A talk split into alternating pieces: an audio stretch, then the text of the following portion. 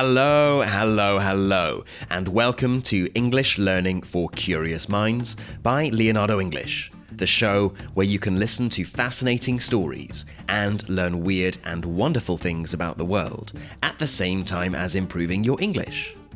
I'm Alastair Budge, and today we are going to be talking about J.K. Rowling and the battle to publish Harry Potter. It's a story of magic and mystery, misery and hope a story of loss, of perseverance, and ultimately how fairy tale endings aren't always what you might think. And I'm not talking about the Harry Potter books, but rather the story of what it took to publish these books, the story of the creator of Harry Potter, J.K. Rowling.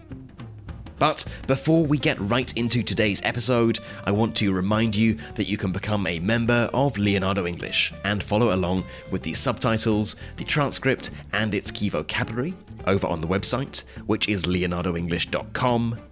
Membership of Leonardo English gives you access to all of our learning materials, all of our bonus episodes, so that's over 250 different episodes now, as well as two new ones every week, plus access to our awesome private community where we do live events, challenges, and much, much more. So, if you are ready to take the next step on your English learning journey, the place to go is leonardoenglish.com. Okay then, J.K. Rowling and the battle to publish Harry Potter. On June the 26th of 1997, if you were to walk into a bookshop in the UK and head to the children's section, if you looked carefully, you might see a book with a dark red cover. There was a drawing on the front of a train with the words Hogwarts Express and a confused looking boy with large round glasses and floppy hair. The title of the book was Harry Potter and the Philosopher's Stone. Although you wouldn't have known it, this book would go on to change the world and turn its writer, J.K. Rowling, into the best selling author in history. The journey getting there, however, was far from simple. Joanne Rowling, or J.K. as she is known in the books, was born on July the 31st of 1965 the same day of the year as her most famous creation, Harry Potter. She was the firstborn child, and her parents were far from happy that they had had a daughter. They had hoped for a son, and proceeded to treat young Joanne like a young boy, dressing her up in boy's clothes and keeping her hair short, even after the birth of her younger sister. She grew up in a village in southwest England. She lived a middle class life, not completely unlike Harry's. From an early age, she was obsessed with books and had even written her first short story when she was six years old. Tragedy struck the young Joanne when her mother was diagnosed with multiple sclerosis, a devastating disease of the spinal cord and nervous system.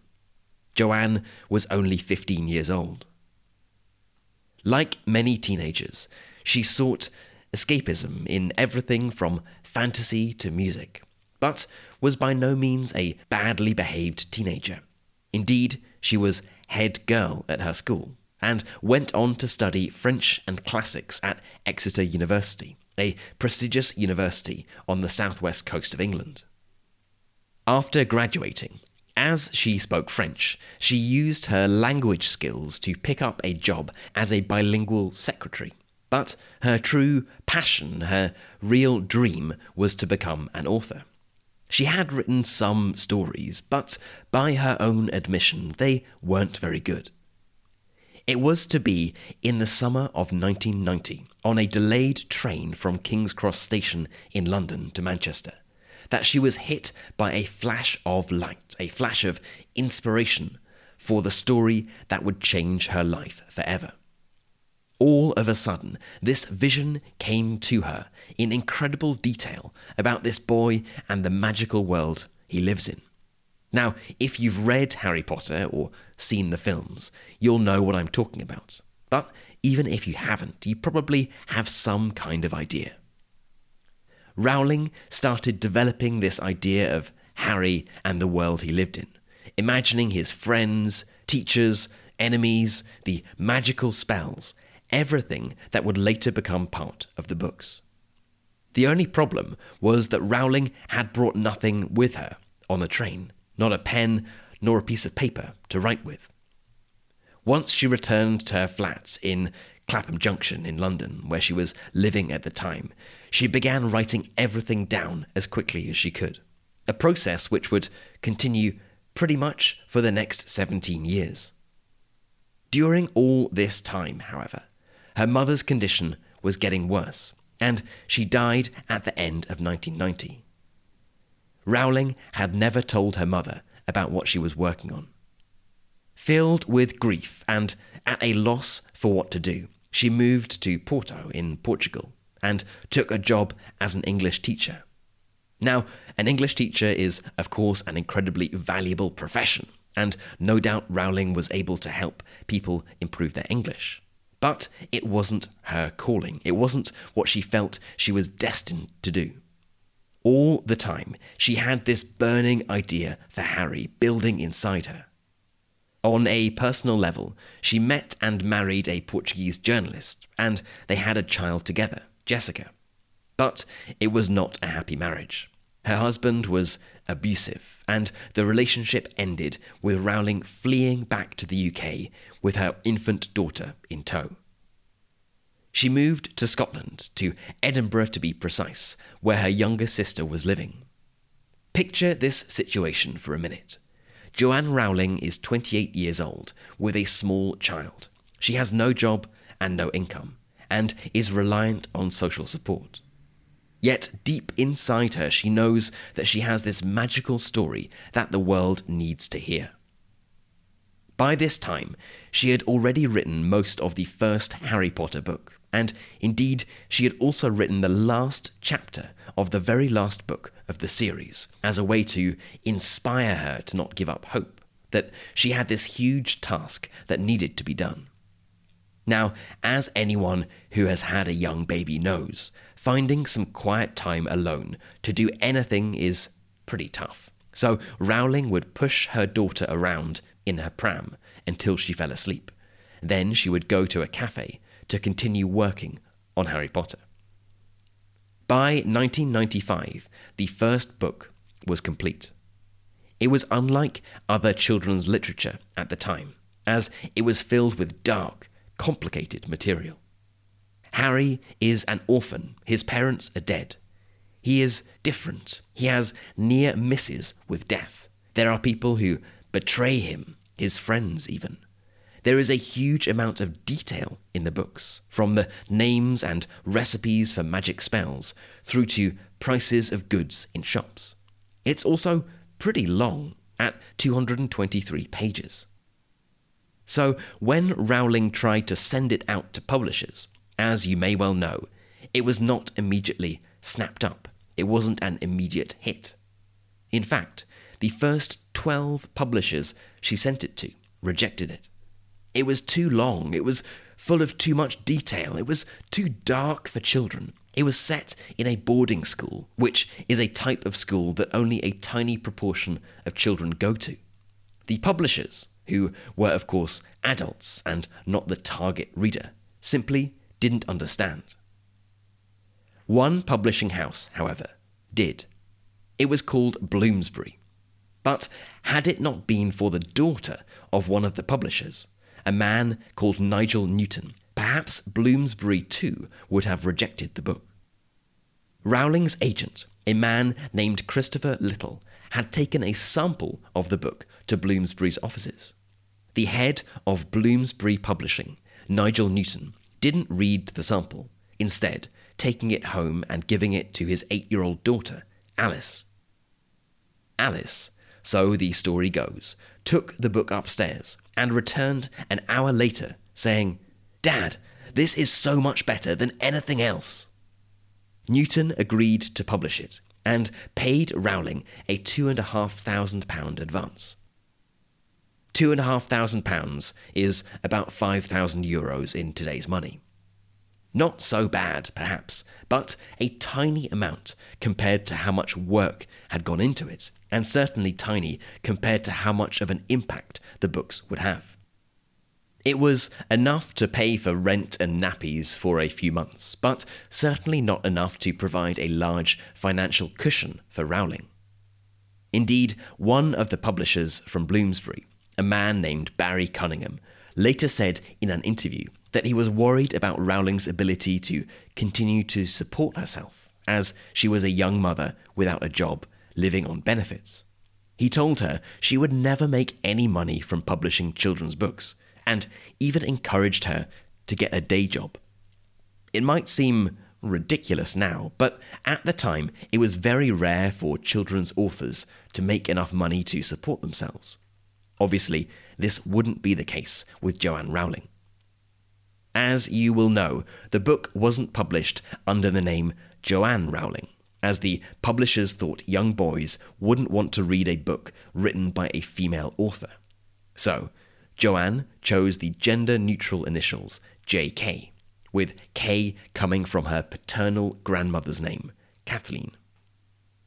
When the book was eventually published in June of 1997, there was no great fanfare, no great celebration across the country. It was a children's book like any other children's book. But sure enough, as kids across the country began to pick it up and news began to spread, more and more copies were sold every week. Without any real marketing behind it, the book was becoming a sensation. It was simply so good that kids told other kids, parents told other parents, and everyone wanted to read it. If you are my sort of age, perhaps you can relate to this. I was just 10 years old when the first book came out, and I can remember being completely captivated by it, and everyone talking about it. Of course, I knew nothing about the woman behind the book and the struggles that she had gone through to publish it. But when you know about J.K. Rowling, a lot more of the Harry Potter books start to make sense. For example, King's Cross Station plays an important role in the books, as that's where the train leaves from to go to Hogwarts. It is a real train station in London, and it was the place where Rowling first had the idea for the books, and it was also the place where her parents first met. Rowling had a deeply loving relationship with her mother, she never told her mother about Harry Potter and has publicly spoken about how much she regretted not doing this and how much she wished she had more time with her mother before she died. If you've read the books, you'll remember that this sense of loss is something that Harry feels throughout, and he has frequent dreams and visions about his dead parents. And Rowling had a deeply troubled relationship with her father. From a young age, Rowling always felt that she had disappointed him, first by being a daughter, not a son, and it seemed that nothing she could do would get his approval or make him happy. Furthermore, her father remarried soon after his wife's death, to his secretary, no less, which Rowling found distressing, and she cut out her father completely from her life. Again, if you remember the story of Harry Potter, there is the constant theme of a search for a father figure, of someone who will fill the gap left in Harry's life after the death of his own father. And especially compared to other children's fiction, the Harry Potter stories are dark and bleak. People die, there is danger throughout. A lot of it just isn't very happy. When you know what J.K. Rowling went through as she was writing the stories, from the abusive relationship with her first husband through to the prolonged multiple sclerosis and death of her adored mother, then struggling to make ends meet with a young daughter, well, it seems perfectly understandable that there is a lot of darkness. Indeed, she once spoke about the deep depression that she felt when she was in Edinburgh writing the first book describing it as being characterized by a numbness, a coldness, and an inability to believe you will feel happy again. all the colour drained out of life. Now, if you remember the Dementors from the Harry Potter books, the nasty creatures that first appear in the third book, they are described as infesting the darkest, filthiest places. They glory in decay and despair. They drain peace, hope, and happiness out of the air around them. Fortunately for Rowling, the books were to prove to be her escape. After the rip roaring success of the first book, there was a bidding war for the publishing rights to take it to the United States.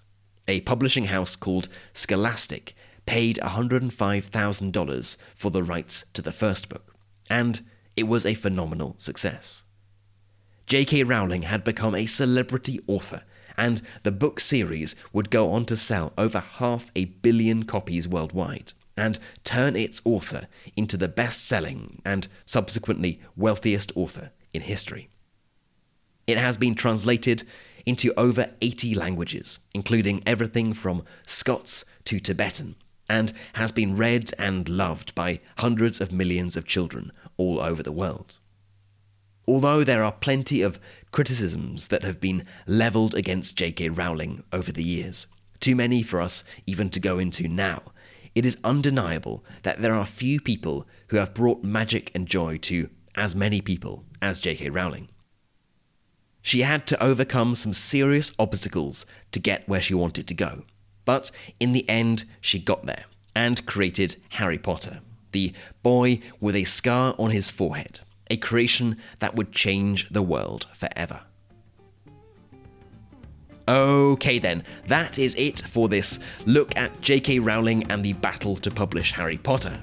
In our next members only episode, we are actually going to explore this subject a little bit further and look at how Harry Potter changed the cultural landscape with everything from its effect on children's literature through to its effect on fan culture and Britain's soft power. As always, I would love to know what you thought about this episode. Are you a Harry Potter fan? What did the Harry Potter books mean to you growing up? Or what did they mean to your kids? Did you know about the struggles of J.K. Rowling? And how does knowing about them affect your relationship with the books, if at all? I would love to know. For the members among you, you can head right into our community forum, which is at community.leonardoenglish.com, and get chatting away to other curious minds.